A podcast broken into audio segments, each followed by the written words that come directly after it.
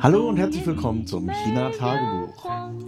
Das war ein Song von Yao Li und zwar Love You Can't Get, also die Liebe, die du nicht bekommen kannst oder wie man das auch immer übersetzen möchte, die unerreichbare Liebe. Ein Song aus dem Jahre 1948, aber er gehört trotzdem noch zu den Klassikern der Shi Dai Chu Ära, also der Zeit, wo der Jazz in China so explodierte. Shidai-Chu heißt ja eigentlich, dass das eine Fusion ist aus dem chinesischen Folk und dem amerikanischen Jazz und steht eigentlich, also wortwörtlich übersetzt heißt es tatsächlich nur Song einer Ära. Und ähm, das war tatsächlich eine Ära. Also die 20er, ich habe das ja in den letzten beiden Folgen schon ein bisschen kolportiert, bis hin in die 40er war so eine Musikära, die man durchaus unter einem Gattungsbegriff zusammenfassen kann.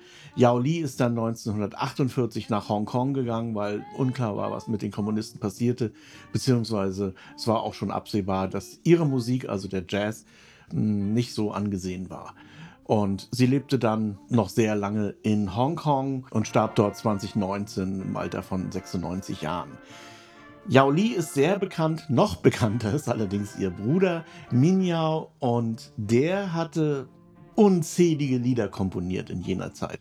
Also viele davon sind Klassiker und ich glaube auch viele Chinesen, aber auch ähm, Thailänder, Vietnamesen, ähm, vielleicht auch Korea und Japan, das weiß ich nicht so genau, aber in Vietnam und Thailand ist er auch noch sehr populär, wird dort öfter auch mal so gesungen auf der Straße. Kennen ja Min Yao schon irgendwie, aber nicht mit Namen und so weiter. Ein Lied allerdings, das er populär gemacht hat, es ist nicht original von ihm, aber er hat diesen Song 1945 aufgenommen in Shanghai und geschrieben wurde der Song 1945 von Chen Gexing, also der auch unter dem Namen Qing Yu auftrat und war eigentlich ein Song über den Sieg über die Japaner in Shanghai vor allen Dingen. Und das Lied wurde aufgrund dieses äh, Neujahrsgrußes, also Gongxi Gongxi, eben mit dem Neujahr zusammen irgendwie vermixt. Wie das ganz genau funktionierte, weiß ich nicht. Das wäre mal interessant, wenn irgendwelche Musikwissenschaftler dies herausbekommen könnten. Jedenfalls wurde das der Standardsong des chinesischen Neujahrs. Und das hört man dann zur Neujahrszeit überall. In der Shopping Mall, im Radio, auf der Straße, in jedem Laden wird es gedudelt. Die Kinder singen das auf der Straße. Es ist, man entgeht ihnen nicht.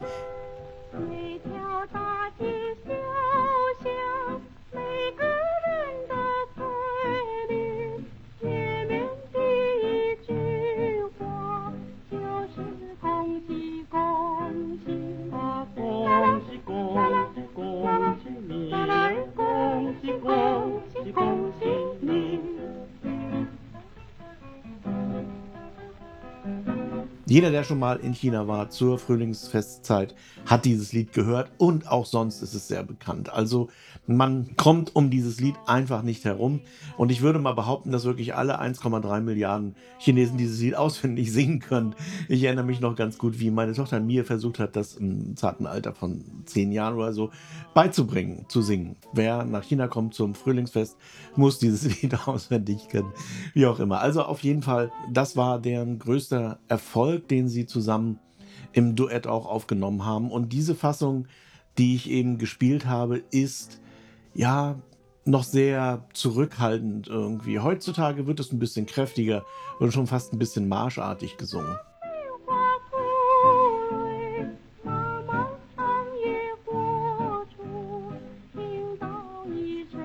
Yao Li machte in Hongkong wirklich eine ziemlich steile Karriere, hat sich nach ihrer Heirat ein bisschen zurückgezogen bis in die 50er, aber dann wieder losgelegt und hat dann auch Filmmusiken gemacht.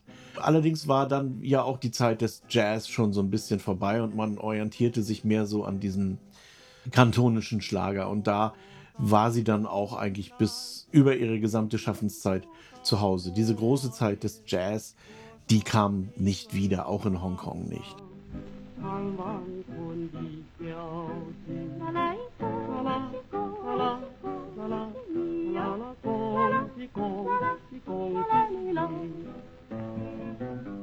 Nichtsdestotrotz, sie gilt heute noch als eine der größten sieben Sängerinnen jener Zeit in Shanghai. Und das wird ihr wahrscheinlich auch keiner mehr nehmen.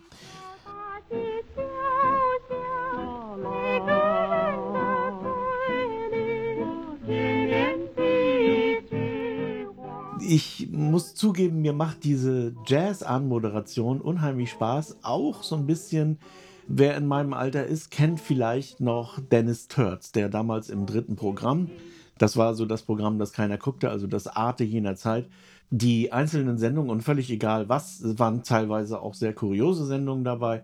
Er moderierte die an mit irgendeinem Jazz-Song. Das heißt, er brachte seine Platten mit ins Studio, spielte was vor und schwärmte dann so vor sich hin. Das ist heute Fernsehen, das es so nicht mehr gibt. Ich fand das immer so amüsant. Vielleicht finde ich mal eine Aufnahme irgendwo auf YouTube, wie Dennis Turtz einen Jazz-Song in der Ansage zu irgendeiner Sendung, sei es Tagesschau oder irgendeinem Film, anmoderiert. Wirklich absolut köstlich. Und das ist so die große Zeit des Fernsehens. Ich muss allerdings auch zugeben, zu der Zeit, also da war ich noch sehr klein, da lag mein Musikgeschmack noch so auf dem Level von Frank Schöbel oder irgendwie sowas.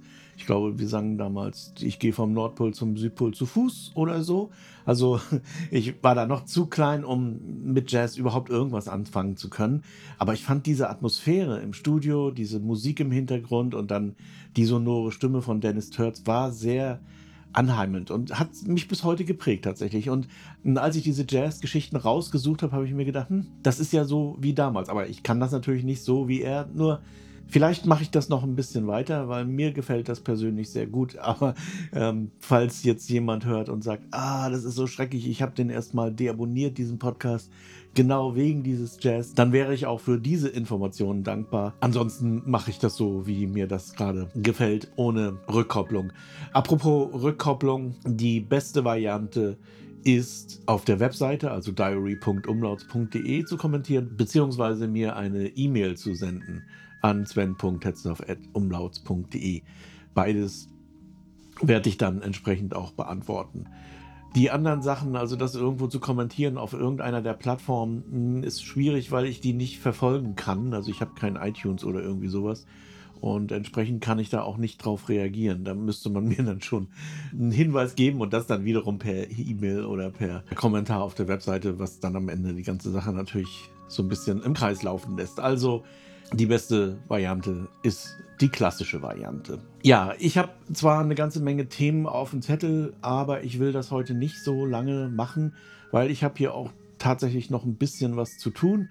Wir haben ja jetzt eine Firma erfolgreich nach Deutschland gebracht, die dort sich gegründet hat und naja, das war alles ganz schön spannend und wir werden oder ich werde mit dem Geschäftsführer dann hier auch nochmal einen Podcast darüber machen, eigentlich gehört das ja in Umlauts are overestimated. Ich bin mir aber nicht sicher, ob ich diese Podcast-Reihe nicht ähm, mit diesem hier zusammenziehe. Einfach aus Zeitgründen. Ich hm, kriege das kaum noch auf die Reihe, beides zu so 100% zu maintain und da muss ich mich etwas konzentrieren. Und das ist natürlich das China-Tagebuch. Aber das, ähm, im Prinzip ist das völlig egal und auch spielt keine Rolle. Wie gesagt, ich hab, werde dann hier mal ein längeres Gespräch mit dem Geschäftsführer der neu gegründeten Firma in Deutschland machen, einem Deutschen natürlich, die im Bereich erneuerbare Energien tätig sind. Aber alles weitere dann, wenn es soweit ist, also noch sind da so viele Baustellen offen, die alle irgendwie noch geklärt werden müssen. Und das ist aber auch nur eine von mehreren Sachen, die ich jetzt hier gerade an der Backe habe. Also zweite ist natürlich die SNEC. Dann habe ich noch ein paar äh, Trips hier in der Umgebung zu machen, unter anderem nach Huzhou. Da freue ich mich natürlich drauf. Ich bin gerne in Huzhou und Changqing, äh, weil ich da ja schließlich auch zwei Jahre meines Lebens verbracht habe und das auch eine schöne Gegend ist. Aber ja, kostet eben auch alles irgendwie Zeit und Nerven und ich muss das irgendwie auch vorbereiten. Und das sind Sachen, die ich mir jetzt auch nicht irgendwie aussuchen kann, sondern das ist mein Job, den muss ich machen. Und wenn mein Chef das sagt oder meine Chefin, naja, dann ist es so, wie es ist. Also, lange Rede, kurzer Sinn, bin ein bisschen im Stress zurzeit, was diese ganzen Firmengründungen, Übernahmen betrifft. Ich habe auch auf Mastodon immer mal wieder kolportiert. Im Augenblick stehen 17 IPOs an. Also echt 17 IPOs hier in unserem Umfeld. Und wir sind in mindestens zwei davon involviert. Und so ein IPO ist wirklich eine fürchterliche Sache irgendwie, weil da wird die ganze Firma auseinandergenommen. Ich kann dazu leider nicht so viel sagen weil wir haben ungefähr 32 Millionen NDAs dazu unterschrieben. Aber auf Mastodon, also wer mir dort folgt, dort veröffentliche ich hin und wieder auch mal Informationen, die neutral sind, also die sich nicht auf einzelne ganz konkrete Projekte zurückführen lassen. Nächstes Thema, das Wetter. Ja, es ist heiß. Es ist wirklich sehr warm hier. Und ich überlege schon, ob ich nicht irgendwie die Klimaanlage anmache. Das ist nämlich schon ein bisschen grenzwertig. Ich habe hier noch so einen Luftquill, den habe ich jetzt gerade aus, natürlich wegen der Aufnahme. Aber wenn es jetzt noch ein Tacken heißer wird, dann, ja, dann brüllen hier demnächst die Klimaanlagen wieder. Was mir wiederum in Erinnerung ruft, dass man das, diese Klimaanlagen eben, also diese Split-Klimaanlagen in Deutschland den Leuten versucht, als Wärmepumpenheizungen anzudrehen, was sie nicht sind. Aber das habe ich schon tausendmal erzählt. Eine Split-Klimaanlage ist einfach eine Klimaanlage, die auch eine Heizfunktion hat, aber mit der man sich aus sehr vielen Gründen keinen Gefallen tut. Der wesentliche Grund ist, dass sie nicht in ein Strahlungsheizsystem eingebunden ist, also in Plattenheizkörpern oder Fußbodenheizung oder was auch immer man da gerade hat, sondern einfach nur heiße Luft verquirlt wird. Und das ist generell schlecht. Egal auf welcher Basis jetzt die Energie erzeugt wird wenn man eine Wärmepumpe hat und dagegen spricht nichts, im Gegenteil, dafür spricht eigentlich fast alles, dann sollte das eben eine, wie auch immer, außen gestaltete Wärmepumpenquelle sein, also Tiefensonde, Luft, Wasser, keine Ahnung, da gibt es ja eine ganze Menge von Quellen, aus der man die Energie ziehen kann. Und innen drin dann natürlich Wasser, also irgendwas zu Wasser. Wärmepumpe oder zu einem Trägermedium. Es gibt auch Leute, die verwenden so bestimmte Spezialflüssigkeiten, also irgendwelche Ölgeschichten. Ob, wie sinnvoll das ist, weiß ich nicht. Aber auf jeden Fall sollte drin eine Flüssigkeit fließen im ja, mittleren oder unteren Temperatursegment, also so um die 45 Grad. Wenn es geht, also wenn es eine alte Anlage ist, ist die, der Vorlauf natürlich höher, so um 70 Grad vielleicht sogar was nicht so toll ist, aber was manchmal nicht zu ändern ist. Und das war's. Heiße Luft in einen Raum zu blasen ist einfach nur Pipifax und verursacht Krankheiten und ist insgesamt auch nicht besonders wirtschaftlich. Aber das ist schon mal so am Rande. Warum erzähle ich das eigentlich? So, eine weitere Sache. Ich hatte Geburtstag letzte Woche und hier gibt es natürlich auch so Geburtstagsriten. Man hat sich da aber auch so ein bisschen an den Westen angepasst, also mit Geburtstagstorte und man geht irgendwo hin äh, und dann kriegt man, ähm, was weiß ich, irgendwie so eine Wunderkerze in die Torte gesteckt, bla bla. Also so diese typischen westlichen Rituale. Ähm, das tue ich mir natürlich nicht mehr an, aber für Jugendliche oder Kinder ist es natürlich ganz schön, wenn man das dann irgendwo draußen zelebrieren kann. Es gibt aber auch tatsächlich ein paar Rituale und eines davon sind lange Nudeln. Deswegen erwähne ich das überhaupt, weil ich glaube, sonst interessiert das auch keinen. Man isst zum Geburtstag lange Nudeln und lange Nudeln wiederum symbolisieren ein langes Leben. Und auf diese langen Nudeln haben sich einige Restaurants auch so ein bisschen spezialisiert. Also lang ist jetzt hier echt lang, also über einen Meter zum Beispiel oder sowas. Und die hat man dann irgendwie auch in der in der Suppenschüssel und muss die dann mühsam mit den Stäbchen aufwickeln, beziehungsweise man saugt die dann so über eine halbe Stunde hinweg ein. Das macht erstens unheimlich Spaß, zweitens ist es eben eine Tradition. Es gibt hier in Hand so, ich habe leider den Namen gerade nicht parat, aber der ist in der Jan Anlu, glaube ich, also eine eher prominente Straße. Und da gibt es so ein ja, Geburtstagsnudelrestaurant mit sehr langen Nudeln. Also ich weiß jetzt echt nicht wie lang, aber um einen Meter vielleicht und Aal dazu. Und das ist so das, ja, tatsächlich, wie man sich das vorstellt, so ein Geburtstagsrestaurant. Also wer dorthin geht, hat mit an Sicherheit grenzender Wahrscheinlichkeit Geburtstag. Wir haben uns das ein bisschen einfacher gemacht. Wir haben hier zu Hause lange Nudeln gekocht und ich habe dazu noch Essfahnen zubereitet. Und dieser Essfahnen habe ich, weiß ich nicht, ob ich das schon mal erwähnt habe, ähm, ist eine sehr leckere Geschichte. Es ist ein unheimlich frisches, zartes Gemüse und wächst im Wald für gewöhnlich, wird also auch im Wald gesammelt. Es gibt diesen Essfahren überall in China, aber immer so ein bisschen anders. Mal rötlich, mal mehr grün, mal mehr so im Fiddlehead-Style oder mal eher gerade. Und wir haben hier so einen rötlichen, eher geraden Typ Essfahren. Naja, und den habe ich dann zubereitet und das Ganze mit Nudeln. Also das ist im Prinzip so, wie man das auch, also Gemüse und Nudeln in Deutschland auch kennt. Und dann das Ganze mit so ein bisschen Pesto gewürzt. Das war unser Geburtstagsmahl. ja, und viel mehr haben wir auch gar nicht gemacht. Je älter man wird, desto weniger intensiv feiert man seine Geburtstage. Was ich eigentlich sagen wollte, ist diese S-Fahnen. Ich bin mir nicht sicher, ob es da nicht auch essbare Fahne in Deutschland gibt. Ich würde es auch nicht probieren, weil Fahren ist in der normalen Ausführung giftig. Ich weiß nicht, wie giftig, also lebensbedrohlich oder nicht, aber auf jeden Fall geht es einem hinterher nicht gut. Man sollte jetzt auf keinen Fall in den Wald laufen und dort irgendwelche Fahne sammeln. Es gibt nur wenige Sorten, die essbar sind. Und ich weiß, dass es in Amerika diese Fiddleheads gibt.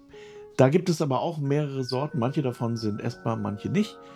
Und in Europa weiß ich es nicht. Kann sein. Auf jeden Fall, wenn man sowas mal bekommen sollte, dann unbedingt kaufen. Also vielleicht im Asialaden oder so. Dann ist es möglicherweise nicht mehr ganz so frisch, aber ich würde es mal probieren. Denn das ist schon ein Genuss. Hat auch einen sehr eigenen Geschmack, aber der ist praktisch kombinierbar mit allem. Also so ein typischer Gemüsegeschmack, würde ich mal sagen. Man nennt das in Südasien auch Paco. Aber ich bin mir nicht so hundertprozentig sicher, ob das immer das gleiche ist. Also ich weiß auch, dass das in, dass viele Sachen, die es hier so in den Supermärkten gibt, zu dieser Zeit aus Yunnan kommen und Yunnan, Laos, Vietnam. Also ich denke mal, dass das dort auch sehr oder viel mehr verbreitet ist als hier. So, und dann habe ich das natürlich mit der Kamera aufgezeichnet, wie ich das Zeug mache. Das kann man sich also anschauen. Und ich war in Kaohsiung vor einiger Zeit auf Einladung von ITRI, dem taiwanischen Industrial Technology Research Institute. Und die haben mich eingeladen, Agrivoltaikanlagen zu besuchen. Das habe ich auch gemacht. Und da war ich eben auch auf einer Farm, die S-Fahnen gezüchtet haben. Und das habe ich mal hinten an dieses Video angefügt. Also Photovoltaikanlagen als Überdachung, denn Fahnen wächst normalerweise im Wald, im Dunkeln, im schattigen Gebiet. Und darunter dann eben der S-Fahnen. S-Fahnen ist auch hier in China oder eigentlich überall, wo ich den bisher gegessen habe, eher so on the pricey side. Also ist schon, ja, nein, Luxus kann man nicht sagen, aber es ist schon etwas teurer als normales Gemüse. Und es ist eben auch nur für kurze Zeit verfügbar. Und insofern ergibt so eine Agrivoltaikanlage natürlich sehr viel Sinn, denn so kann man, je nachdem, wie viele Ernten man einfährt im Jahr, so ein, zwei, drei Ernten, doch ganz gutes Geld machen. Denn die Preise sind, wie gesagt, hoch und man kann die Energie nutzen, um sie verkaufen. Also dadurch hat man ja auch gleichzeitig noch ein kleines Einkommen. Taiwan hat, soweit ich weiß, sogar ein Feed-in-Tariff. Und auf der anderen Seite kann man eben Pflanzen züchten, die man sonst an der Gegend nicht ziehen könnte. Das ist aber nicht nur Essfahren, dort habe ich dann auch andere Sachen, also Linkse-Pilze oder so. Es sind alles eher so teurere Nahrungsmittel, die man auf diese Weise heranzieht. Und das habe ich dann am Ende auf die letzte, also der ganze Film ist nur zwei Minuten lang, äh, auf die letzten paar Sekunden dann auch nochmal gezeigt, wie sowas aussieht. Ja, wie gesagt, ich will es heute nicht allzu lang machen. Dann schließe ich auch schon mit dem letzten Thema Cozy Crime. Ich schaue relativ selten Fernsehen, beziehungsweise eigentlich auch selten irgendwelche Serien oder sowas, weil mir da die Zeit für fehlt. Ich versuche dann irgendwie eher zu lesen oder zu hören, also Hörbücher. Aber mir hat jetzt jemand empfohlen, dass es so etwas ähnliches wie Midsummer Murder auch aus Neuseeland gibt. Und dort heißt das Brokenwood. Und naja, dann habe ich mir das mal angetan, habe mir die ersten zwei Staffeln davon besorgt und meine Frau und ich, wir sind entzückt. also wir gucken das dann einen Teil pro Tag, sind ähnlich wirklich wie Midsummer Murder geartete Geschichten. Der Humor ist ähnlich, ähm, sehr zurückhaltend und man muss schon sehr genau hinhören, um manche Pointe zu hören. Beziehungsweise viele Sachen entgehen mir wahrscheinlich auch, weil ich sprachlich kein Native Speaker bin. Also da äh, fallen da einfach hinten runter. Aber was mich natürlich, was ich auch bei Death in Paradise so schön fand, sind natürlich die ganzen Dialekte beziehungsweise Sprachen. Bei Death in Paradise kommen ja mehrere Sachen zusammen, also Französisch, Englisch, äh, Karibisch und so weiter. Hier bei Brokenwood ist es eher dieses Neuseeländisch, was ja so dermaßen süß klingt, muss ich sagen. Und dann aber auch so die Dialekte verschiedener Einwanderer, die ja Neuseeland genauso wie Australien hat. Und das, der ganze Mix macht es natürlich. Also die Pathologin ist natürlich Russin und sie erzählt immer, wir in Russland ist es so herrlich. Und dann gibt es einen, ja, so einen zwielichtige, nee, zwielichtig kann man nicht sagen. So eine Gestalt, die den beiden Detectives hilft, oder bei den dreien Detective hilft, bei der Auflösung von Fällen, die aber so ein bisschen on the shady side ist. Und ja auch irgendwie, also ist natürlich in Brokenwood geboren, aber hat eben einen Migrationshintergrund, wie das so schön heißt. Und darüber macht man sich natürlich auch lustig. Und diese Melange, die macht es natürlich irgendwo. Und das Thema Migration und so, das ist ja in solchen Ländern wie Australien, Neuseeland und so natürlich schon traditionell irgendwie ein Thema und Verdrängung übrigens auch. Und insofern ist es auch mal interessant, das ja auf, aus dieser Perspektive, also aus meiner Perspektive zu sehen. Mir gefällt es mittlerweile besser als Midsummer Murder, zumal diese englische Heimeligkeit, so die bei Midsummer immer so hochkommt, mir mittlerweile so ein bisschen zu fett ist. Also ich kann im Augenblick keine Cotswolds mehr sehen. Das geht mir so ein bisschen auf den Pinsel. Also, was ich eigentlich sagen will, ist Brokenwood, eine neuseeländische Mystery-Crime-Serie, mittlerweile, glaube ich, in der siebten, achten, neunten, zehnten Staffel. Also ich habe noch einiges vor mir. Absolut sehenswert. Ist wirklich besser als Midsummer Murder. Meines Erachtens, muss ich mir ganz kurz überlegen. Inspector Barnaby heißt das eigentlich auf Deutsch. Genau. Also Midsummer Murder, Inspector Barnaby ist das gleiche. Ja, und mit dieser Empfehlung möchte ich heute schließen. Soweit und bis zum nächsten Mal.